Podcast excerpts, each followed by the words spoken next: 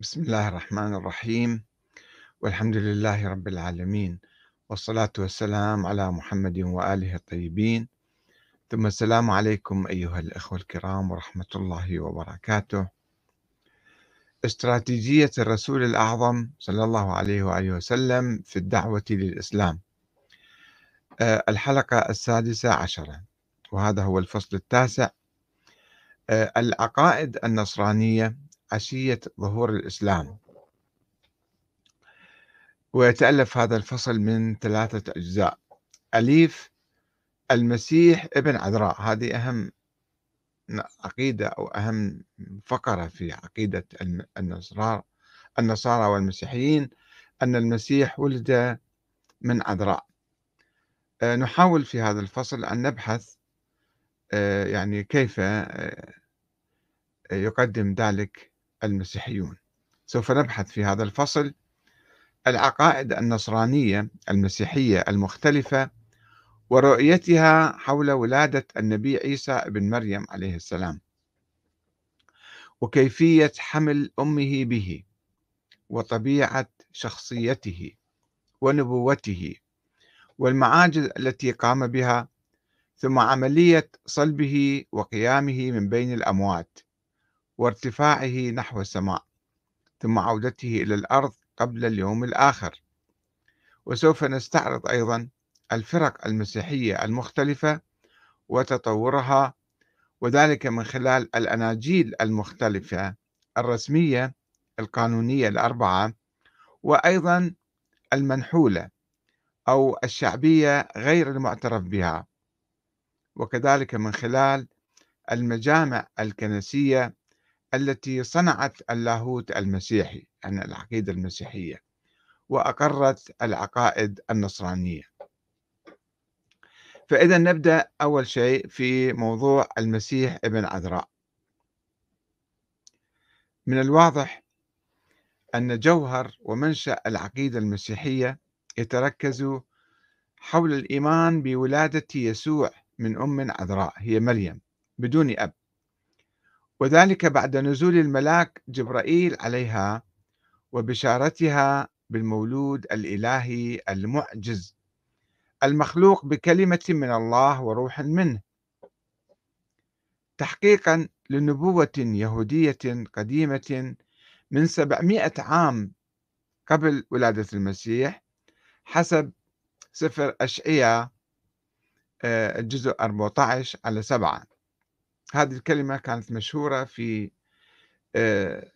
سفر أشعية عند اليهود، يعني ها العذراء تحبل وتلد ابنا وتدعو اسمه عمانوئيل، وهو يدعى ربا وسيدا، ويجلس عن يمين يهوه في آخر الأزمنة ليدين الأمم ويحاكم وينتقم لشعبه. هذا أيضا في ميخا 2:5.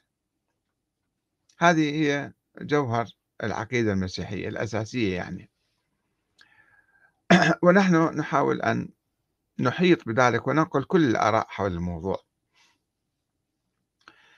في الحقيقة يشكك بعض الباحثين بقصة ولادة المسيح من مريم العذراء، ويقولون بأنها نسخة مطورة من قصص آلهة قدماء كقصة تموز التي انتشرت في بلاد ما بين النهرين، وأدونيس في سوريا، وآتيس في آسيا الصغرى، وأوزيرس في مصر، وميثراس في فارس، وبوذا في الصين، وكريشنا في الهند.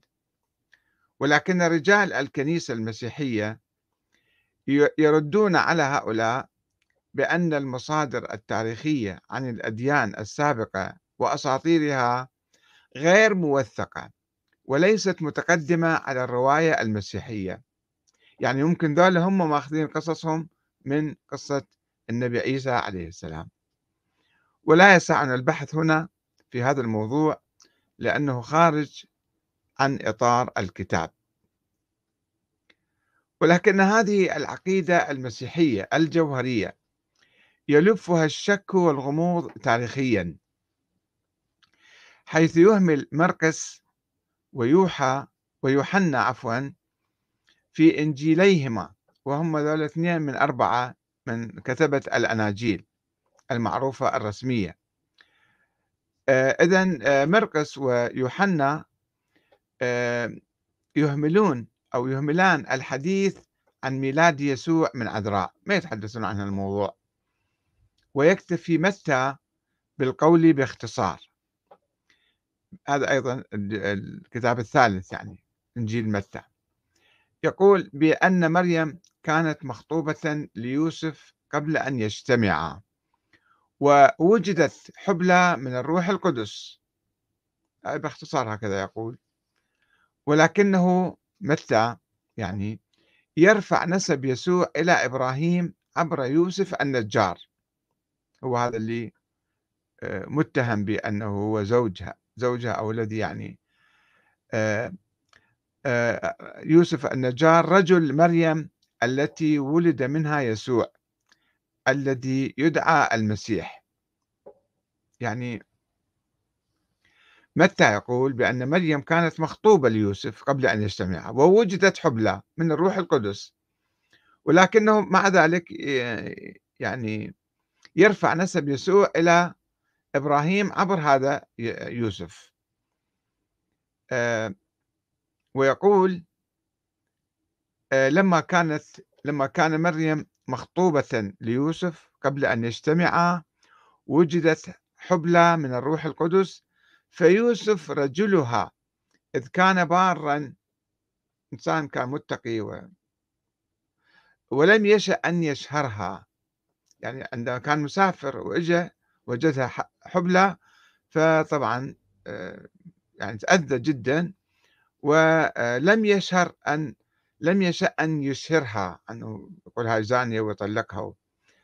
أراد تخليتها سرا، ولكن فيما هو متفكر في هذه الأمور إذا ملاك الرب قد ظهر له في حلم قائلا، جاء ملك بالطيف يا يوسف ابن داود، لا تخف أن تأخذ مريم امرأتك، لأن الذي حبل به فيها هو من الروح القدس. هاي متى في الإصحاح 18 من 1 إلى 21. ويلاحظ أن هذه الرواية لا تتحدث عن البشارة من جبرائيل إلى مريم، ولكنها تتحدث عن حلم رآه خطيبها يوسف في وقت متأخر بعد ما حملت، وبدأ عليه الحمل، لكي يفسر له الملاك حقيقة الحمل الغريب المشكوك فيه. يقول فراس السواح، وهو باحث في الأديان وبالذات في المسيحية، باحث سوري، يقول وغابت مريم تماما عند إنجيل مرقس ويوحنا، ما تحدثوا عنها، وهما لا يشيران ولو من بعيد بعد ذلك إلى قصة الميلاد العذري، أصلا ما يتحدثون أنه كيف حملت، حتى لا يبدو أنهما لم يسمعا بهذه القصة، ولم يكن لديهما أي معلومات عن السيدة مريم وعن أسرتها وحياتها السابقة قبل الميلاد. وفي الواقع فإن غياب قصة الميلاد عن إنجيلي مرقس ويوحنا وورودها بشكل مختلف تماما في إنجيلي متى ولوقا أيضا قد دعا بعض الباحثين في العهد الجديد إلى اعتبارها قصة مقحمة على هذين النصين، بعدين حطوها في إنجيلي متى ولوقا. جرت إضافتها لاحقا لأسباب تتعلق بنشوء وتطور فكرة الميلاد العذري التي كانت غائبة في مرحلة تدوين الأناجيل، كما يقول هذا فراس السواح في كتابه الإنجيل برواية القرآن، صفحة 83، طبع دار علاء الدين في دمشق، الطبعة الأولى 2011.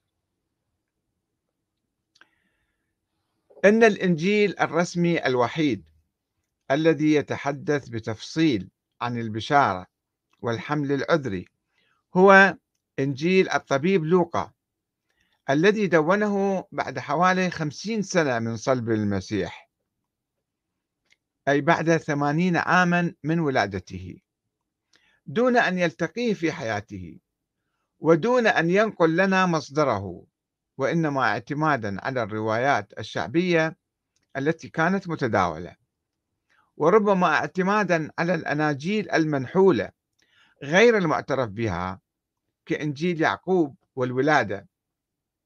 وهو يقول إنجيل لوقا، يقول أرسل جبرائيل الملاك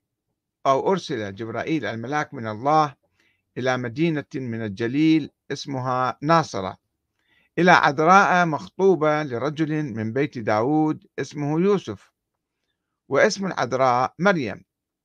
فدخل إليها الملاك وقال: سلام لك أيتها المنعم عليها، الرب معك، مباركة أنت في السماء. فلما رأته اضطربت من كلامه، وفكرت: ما عسى أن تكون هذه التحية؟ فقال لها الملاك: لا تخافي يا مريم، لأنك قد وجدت نعمة عند الله، وها أنت ستحبلين وتلدين ابنا وتسمينه يسوع، هذا يكون عظيما وابن العلي يدعى، ويعطيه الرب الإله كرسي داود أبيه، ويملك على بيت يعقوب إلى الأبد، على بيت بني إسرائيل يعني، ولا يكون لملكه نهاية. فقالت مريم للملاك: كيف يكون هذا وأنا لست أعرف رجلا؟ فأجاب الملاك: الروح القدس يحل عليك، وقوة العلي تظللك، فلذلك أيضا القدوس المولود منك يدعى ابن الله. فقالت مريم: هو ذا أنا أمة الرب، ليكن لي كقولك. لوقا إصحاح 26 على 38، من 1 إلى 38.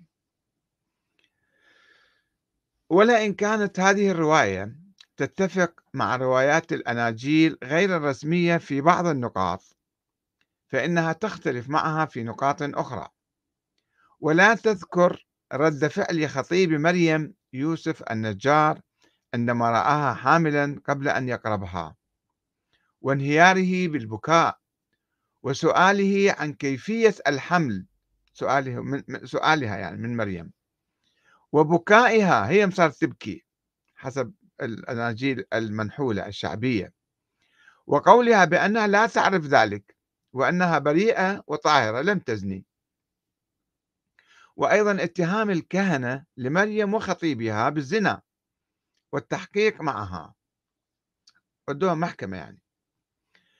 وحسب ما يحدثنا يعقوب الرسول ابن يوسف النجار في إنجيله الخاص، أنا عندي إنجيل خاص، إنجيل يعقوب الرسول، يسموه أخي الرب، يعني أخو عيسى هو. إذن في لوقا أيضا هو باختصار لا يذكر التفاصيل هذه، إنما متى جدا عبارة مختصرة، ولوقا يذكر بعض الأمور ولكن ليس بكل النقاط اللي تذكرها الأناجيل الأخرى مثل إنجيل يعقوب الرسول. يقول إن مريم عندما بلغت 16 شاهد يوسف عليها علامات الحمل وهي في الشهر 6 من حبلها، فاستغرب لأنه لم يقربها، وإن مريم نفسها لم تكن تعرف كيف حملت، ولذلك شك يوسف في مريم بسبب حبلها الغريب، فانطرح أرضا وقع، وخفض رأسه واستسلم لحزن عميق قائلا: كيف أبرر نفسي أمام الله؟ كيف أصلي من أجل هذه البتول؟ لقد استلمتها عذراء من هيكل الرب الإله ولم أحفظها، ما درت بال عليها يعني. من هو الذي ارتكب هذا الفعل الرديء في بيتي؟ ومن أغوى العذراء؟ ونهض يوسف من فوق الكيس الذي انطرح عليه وقال لمريم: أنت التي كنت صاحبة قيمة فائقة في عيني الرب، لماذا تصرفت على هذا النحو؟ ولماذا نسيت الرب إلهك؟ لقد تربيت في قدس الأقداس، أو كنت تتلقين الطعام من يد الملائكة، لماذا تخليت عن واجباتك؟ وكانت مريم تبكي بمرارة شديدة، وأجابت: أنا طاهرة ولم أعرف رجلا. فقال لها يوسف: ومن إذن؟ فكيف حبلتي؟ فأجابت مريم: حي هو الرب إلهي، إنني أشهده على أنني لا أعلم كيف صار الأمر هكذا. وقال يوسف في نفسه وهو مذهول: ماذا أفعل بها؟ وقال: إذا أخفيت خطيئتها فسوف أعتبر مذنبا بحسب شريعة الرب، وإذا اتهمتها علانية أمام بني إسرائيل فأخشى أن يكون ما فيها من ملاك، وأن أسلم الدم البريء لحكم الموت. ماذا أفعل بها إذن؟ أتركها سرا. هذا في إنجيل يعقوب الفصل 13 من موقع الأنبا تكلا، واحد قسيس نصراني ووضع هذا النص.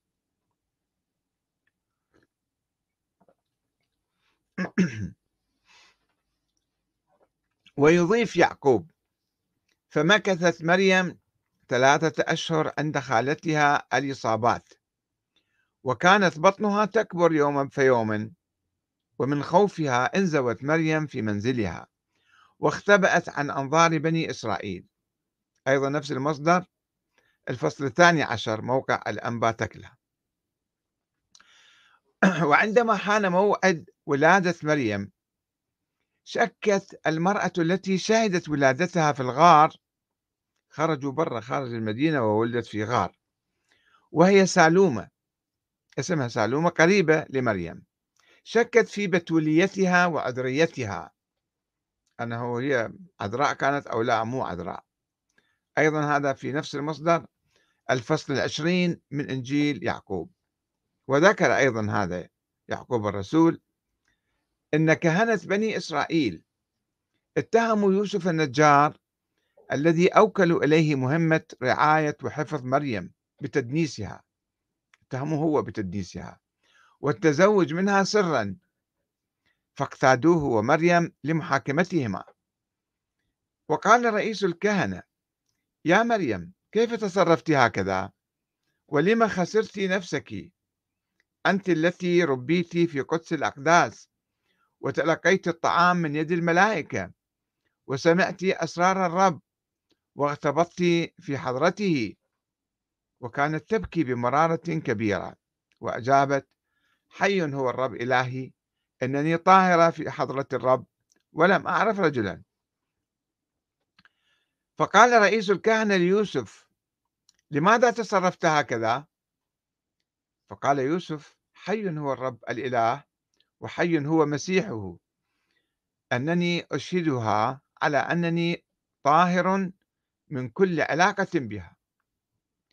وأجاب رئيس الكهنة: لا تدلي بشهادة زور، بل قل الحقيقة، لقد تزوجتها سرا وأخفيتها عن أبناء إسرائيل، ولم تحني رأسك تحت يد العلي القدير، ليكون نسلك مباركا. وقال: سوف أسقيك ماء إدانة الرب، وسوف تظهر خطيئتك أمام عينيك. ماء معين يشربوه الواحد حتى يبين هذا مذنب أو بريء. هذا أيضا في إنجيل يعقوب الفصل 15. يوسف يتهم بأنه دنس مريم. وأيضا الفصل 16 تحت عنوان امتحان يوسف ومريم وبراءة مريم موقع الأنبا تكلا. وفي رواية أخرى: ثم إن حنانية الكاتب جاء إليه وسأله: لماذا لا تحضر اجتماعنا؟ ورأى مريم حاملا، فأسرع إلى الكاهن وقال له: إن يوسف الذي شهدت له أو شهدت له قد ارتكب خطيئة عظيمة، لقد دنس الفتاة التي تلقاها من الهيكل دون أن يعقد زواجه عليها، ولم يعلن ذلك لبني إسرائيل. قال الكاهن لمريم: لماذا دنست روحك ونسيت الرب إلهك؟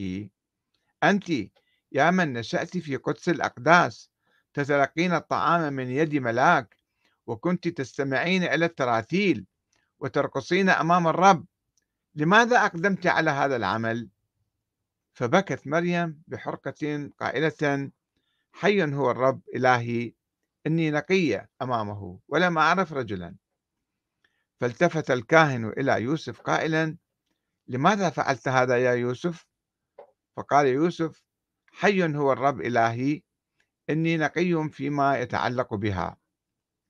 فقال له الكاهن: لا تتقدم بإفادة كاذبة بل قل الحق، لقد تزوجتها سرقة ولم تخبر بني إسرائيل ولم تخفض رأسك أمام الرب ليبارك لك في نسلك.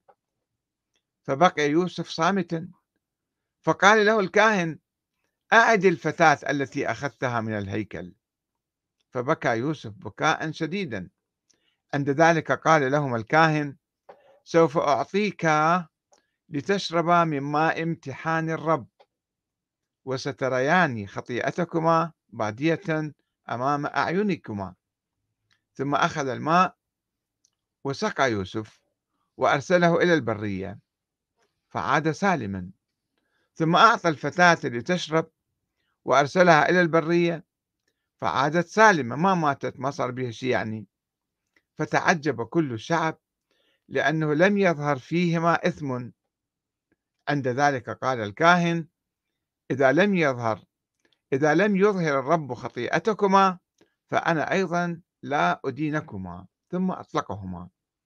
فأخذ يوسف مريم ومضى إلى البيت وهو يمجد الرب فرحا، كما يذكر أو ينقل فراس السواح في كتابه الإنجيل برواية القرآن من صفحة 49 إلى 50 نفس المصدر. ويبني يعقوب ابن يوسف النجار. موضوع طهارة مريم وبتوليتها على رؤية شاهدها أبوه، فيقول إن الملاك أخبر يوسف بحقيقة حبل مريم بينما كان منشغلا خلال الليل ماذا يفعل بمريم، وإذا بملاك الرب يظهر له أثناء نومه ويقول له: لا تخف الاحتفاظ بهذه البتول لأن الذي فيها هو من الروح القدس، فستلد ابنا وتسميه أنت يسوع لأنه يخلص شعبه من خطاياهم. فنهض يوسف من النوم ومجد إله إسرائيل الذي أغدق نعمته عليه وحافظ عليها، كما في إنجيل يعقوب الفصل 14 عن موقع الأنبا تكلا.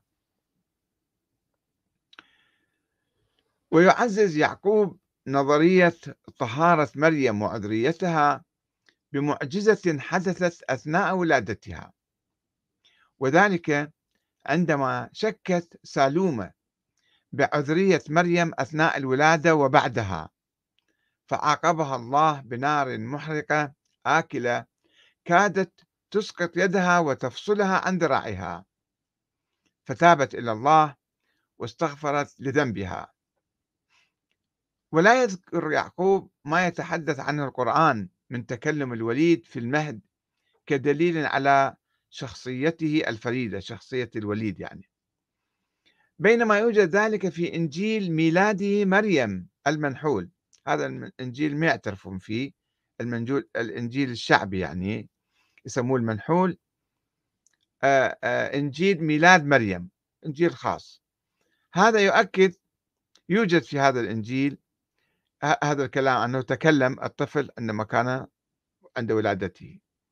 ويؤكد يعقوب رأيه هذا بذكر نتيجة الاختبار الذي قام به كهنة بني إسرائيل لكل من يوسف ومريم بواسطة سقيهما ماء إدانة الرب، فيقول: وأخذ رئيس الكهنة الماء وسقى منه يوسف ثم أرسله إلى الأماكن العالية فعاد يوسف منها في صحة تامة، وشربت مريم منه أيضا ومضت إلى الجبال وعادت من دون أن تعاني أي ألم.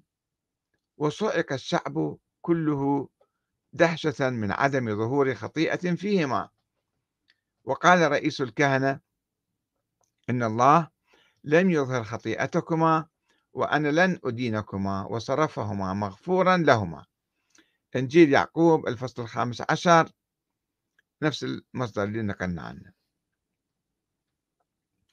ويلاحظ أن إنجيل يعقوب هذا غير الرسمي هو أيضا لا يتحدث عن نزول ملك أو روح القدس على مريم وإحداث الحمل في رحمها بالنفخ، وإنما يكتفي بالقول بظهور الحمل عليها دون أن تعرف هي كيف حملت، وهذا ما دفع خطيبها يوسف للشك فيها والتأكيد أمام الكهنة بأنه لم يمسها. ولكن بعض الأناجيل القانونية كإنجيل متى وإنجيل لوقا يذكران حصول الحمل لمريم بواسطة الروح القدس أو الملاك جبرائيل، حيث يقول متى باقتضاب: وكانت مريم مخطوبة ليوسف وقبل أن يجتمعا معا وجدت حبلى من الروح القدس، متى 1:18. ويتوسع لوقا بذكر حادثة البشارة والأحداث السابقة للميلاد، فيقول بأن جبريل قد ظهر لمريم مرسلا من قبل الله وأخبرها أنها ستحبل بقوة الروح القدس بطفل وتسميه يسوع، لوقا 1:32. وإن ملاك الرب جبرائيل ظهر إلى عذراء مخطوبة لرجل اسمه يوسف من بيت داود، واسم العذراء مريم، فدخل الملاك وقال لها: سلام لك يا مريم أيتها المنعم عليها، الرب معك، مباركة أنت بين النساء، لوقا 1:27. لا تخافي يا مريم، فقد نلت حظوة من عند الله، فستحبلين وتلدين ابنا اسمه يسوع، سيكون عظيما وابن العلي يدعى، ويوليه الرب الإله عرش داود أبيه، ويملك على بيت يعقوب إلى الأبد، ولن يكون لملكه نهاية، لوقا 1:30. فاستفسرت مريم من الملاك: كيف يحدث هذا وأنا لست أعرف رجلا؟ فأجابها الملاك: الروح القدس يحل عليك وقدرة العلي تضللك، لذلك يكون المولود منك قدوسا وابن الله العلي يدعى، لوقا 1:35. إذاك قالت مريم: ها أنا أمة الرب، فليكن لي حسب قولك، لوقا 1:39. ويبدو من خلال هذه الرواية الشعبية التي لم يعترف بها مؤلفو الأناجيل الرسمية الأربعة وتجاهلوها عمدا، لأنها تشوه سمعة مريم ولا ترفع عنها الشكوك والاتهامات أن مريم حملت بصورة غامضة، ولم تقل أن الملاك نزل عليها وبشرها بالحمل، بل قالت: لا أعرف من أين، جوابا عن سؤال خطيبها يوسف النجار الذي تفاجأ بحملها وانهار باكيا وسقط على الأرض من هول الفاجعة، وأن يوسف ابتعد عنها وراح يفكر فيما عساه أن يفعل بها، ولم يهدأ حتى حل الليل، وظهر له ملاك في الحلم وقال له: لا تخف من الفتاة، لأن الذي بداخلها هو من الروح القدس. ولكن الحلم لا يحل مشكلة ولا يثبت دعوة، ولذلك لم يقدمه يوسف في الدفاع عن نفسه أمام محكمة الكهنة، لم يقل لهم أنا شفت حلم، ولم يقبلوا منه، وأصروا على اتهامه بالزنا وارتكاب خطيئة عظيمة، فبكى يوسف صامتا وبكى بكاء شديدا. ولم تجد هذه الرواية ما يثبت طهارة يوسف ومريم ورفع التهمة عنهما إلا بحكاية تجربة ماء امتحان الرب الذي سقاه الكاهن ليوسف ومريم وعدم موتهما، أو ظهور أي آثار تؤكد التهمة الموجهة لهما، مما أدى إلى توقف الكاهن عن إدانتهما. يقول السواح: لا تورد الأناجيل الرسمية شيئا عن اتهام مريم وظهور براءتها، أما في الأناجيل المنحولة فإن ذلك يحصل عقب ظهور دلائل الحمل عليها لا بعد ولادتها، عندما ظن الناس أن يوسف قد دخل على مريم الموكل إليه قبل أن يعقد قرانه عليها. السواح فراس، الإنجيل برواية القرآن، صفحة 99، نفس المصدر. ويقول المؤرخون المسيحيون بأن العذراء واجهت الكثير من الهزء والافتراء بسبب حملها، وأن يوسف أراد الانفصال عنها، إلا أنه غير خطته عندما ظهر له ملاك الرب في الحلم، متى 1:20. وبعد أن تأكد أن مريم كانت أمينة ومخلصة له، فأطاع الله وتمم إجراءات الزواج كما كان ينوي وقبل انفضاح أمر الحمل. وحسب ما يقول القديس إمبريوسوس أحد آباء الكنيسة، لكي لا يظن أنها زانية، يعني فعل ذلك لكي لا يظن أنها زانية. وتواصل الرواية الشعبية المتهالكة تقديم العناصر المتناقضة التي تعزز الشكوك ولا ترفعها، فتقول: عندما حانت ولادتها قال يوسف لها: إلى أين أخذك وأستر عارك؟ والمكان هنا مقفر.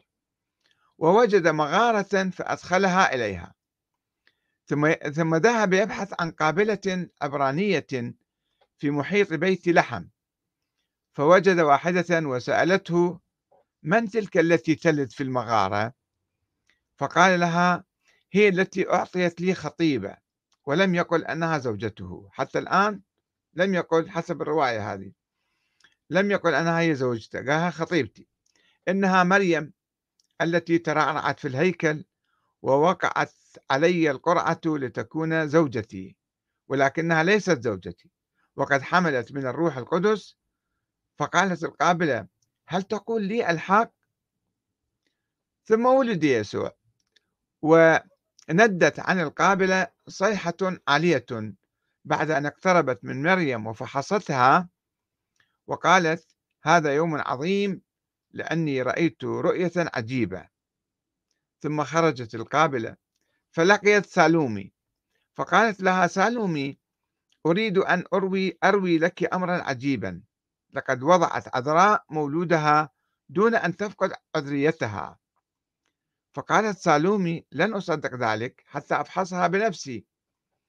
وسمعت سالومي صوتا يقول لها: سالومي، لا تخبري أحدا بالعجائب التي رأيت قبل أن يدخل الصبي إلى أورشليم، كما ينقل فراس السواح في الإنجيل برواية القرآن، صفحة 52. وقد اختصرنا هذه الرواية التي يقول يوسف في بدايتها لمريم: إلى أين آخذك وأستر عارك؟ ثم يتحدث عن سكون الهواء والطيور في السماء، وجمود الناس والخراف والرعاة، واستقرار غمامة مضيئة فوق المغارة، وظهور نور باهر قبل ولادة يسوع فيها، وبقاء أمه مريم عذراء حتى بعد ولادتها. وشك سالومي بما أخبرتها به القابلة، وسقوط يدها في النار، شللها يعني صارت إيدها مشلولة، ثم شفائها بفضل بركة الوليد.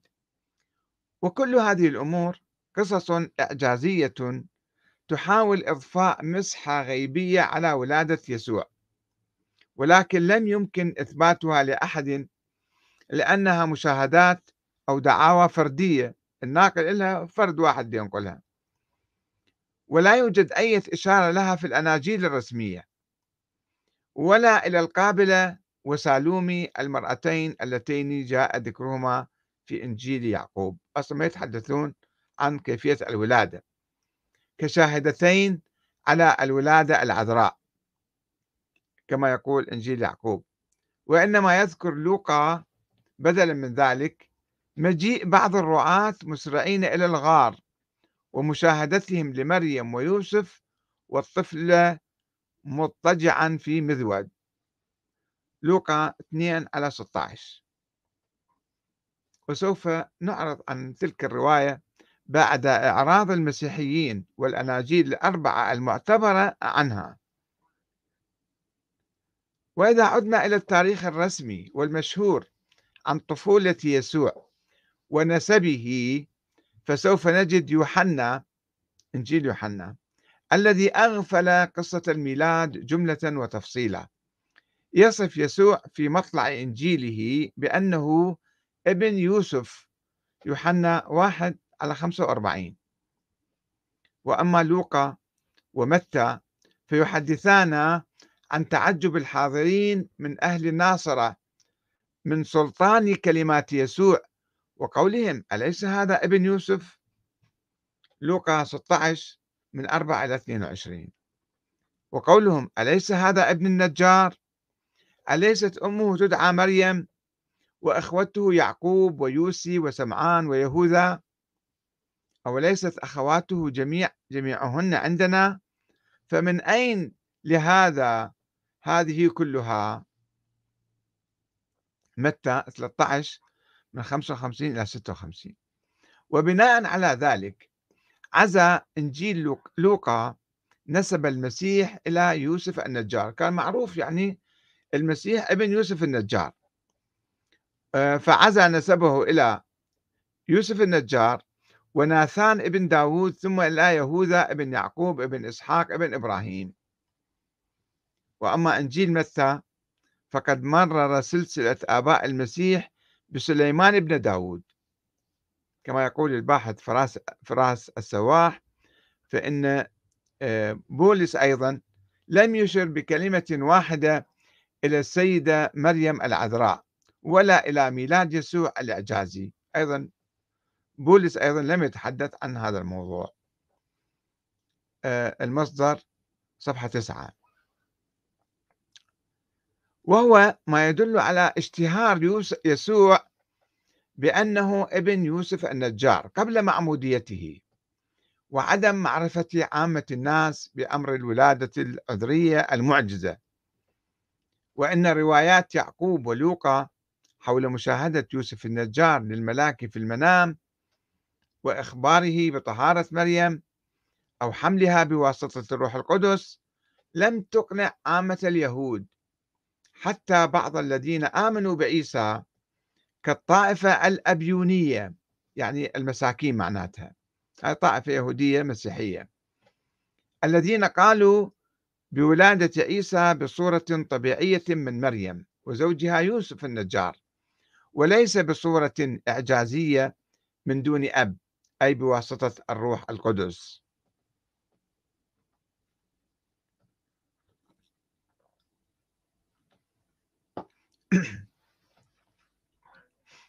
يعتقد المسيحيون بأن العهد القديم من الكتاب المقدس قد أشار إلى مريم بعدة نبوءات وإشارات، مثل ترنمي وافرحي يا ابنة صهيون لأني ها أنا ذا آتي وأسكن في وسطك، يقول رب الجنود، هاي في كتاب زكريا 2:10.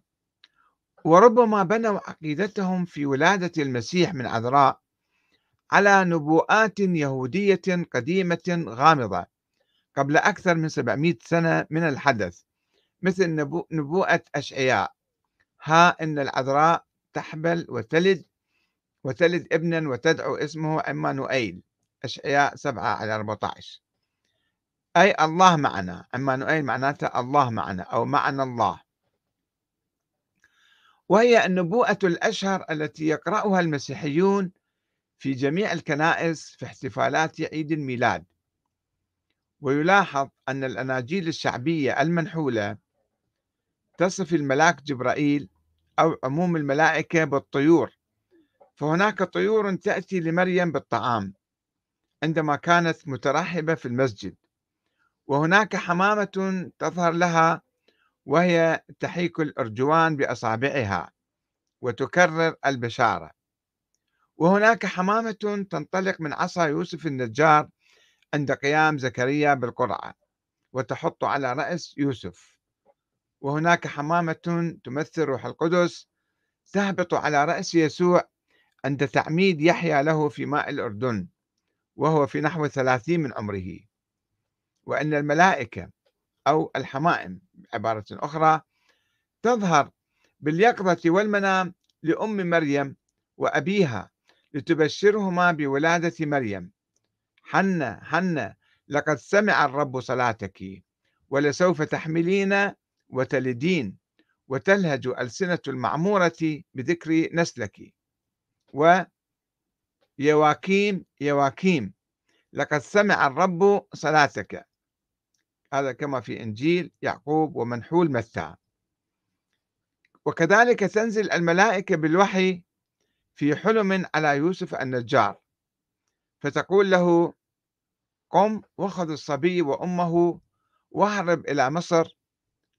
ويظهر له الملاك مرة أخرى في حلم بعدما يموت الملك هيرودس: قم وخذ الصبي وأمه واذهب إلى أرض إسرائيل. ثم يوحى إليه في حلم آخر: انصرف إلى نواحي الجليل. هذا كل ما يوجد في كتب الأناجيل الرسمية الأربعة والأناجيل الشعبية المنحولة غير المعترف بها. طبعا سوف نتحدث عن القرآن، نظرت على ولادة المسيح، ونحن نؤمن بالقرآن الكريم وبما يقول، ولكن أنا استعرضت روايات المسيحيين والأناجيل المختلفة حول الولادة. وكما رأينا بعض هذه الأناجيل لا يذكر الموضوع أصلا، وبعضها يتحدث بصور مختلفة ويذكر روايات وقصص ولكنها لا تثبت، يعني حتى المسيحيين يمكن لا يصدقون بها لأنه يعتبروها كتب مجعولة أو منحولة أو ضعيفة، فيها روايات وفيها قصص إعجازية وفيها يعني مواضيع كثيرة غير ثابتة ولا يستطيع أحد أن يثبتها.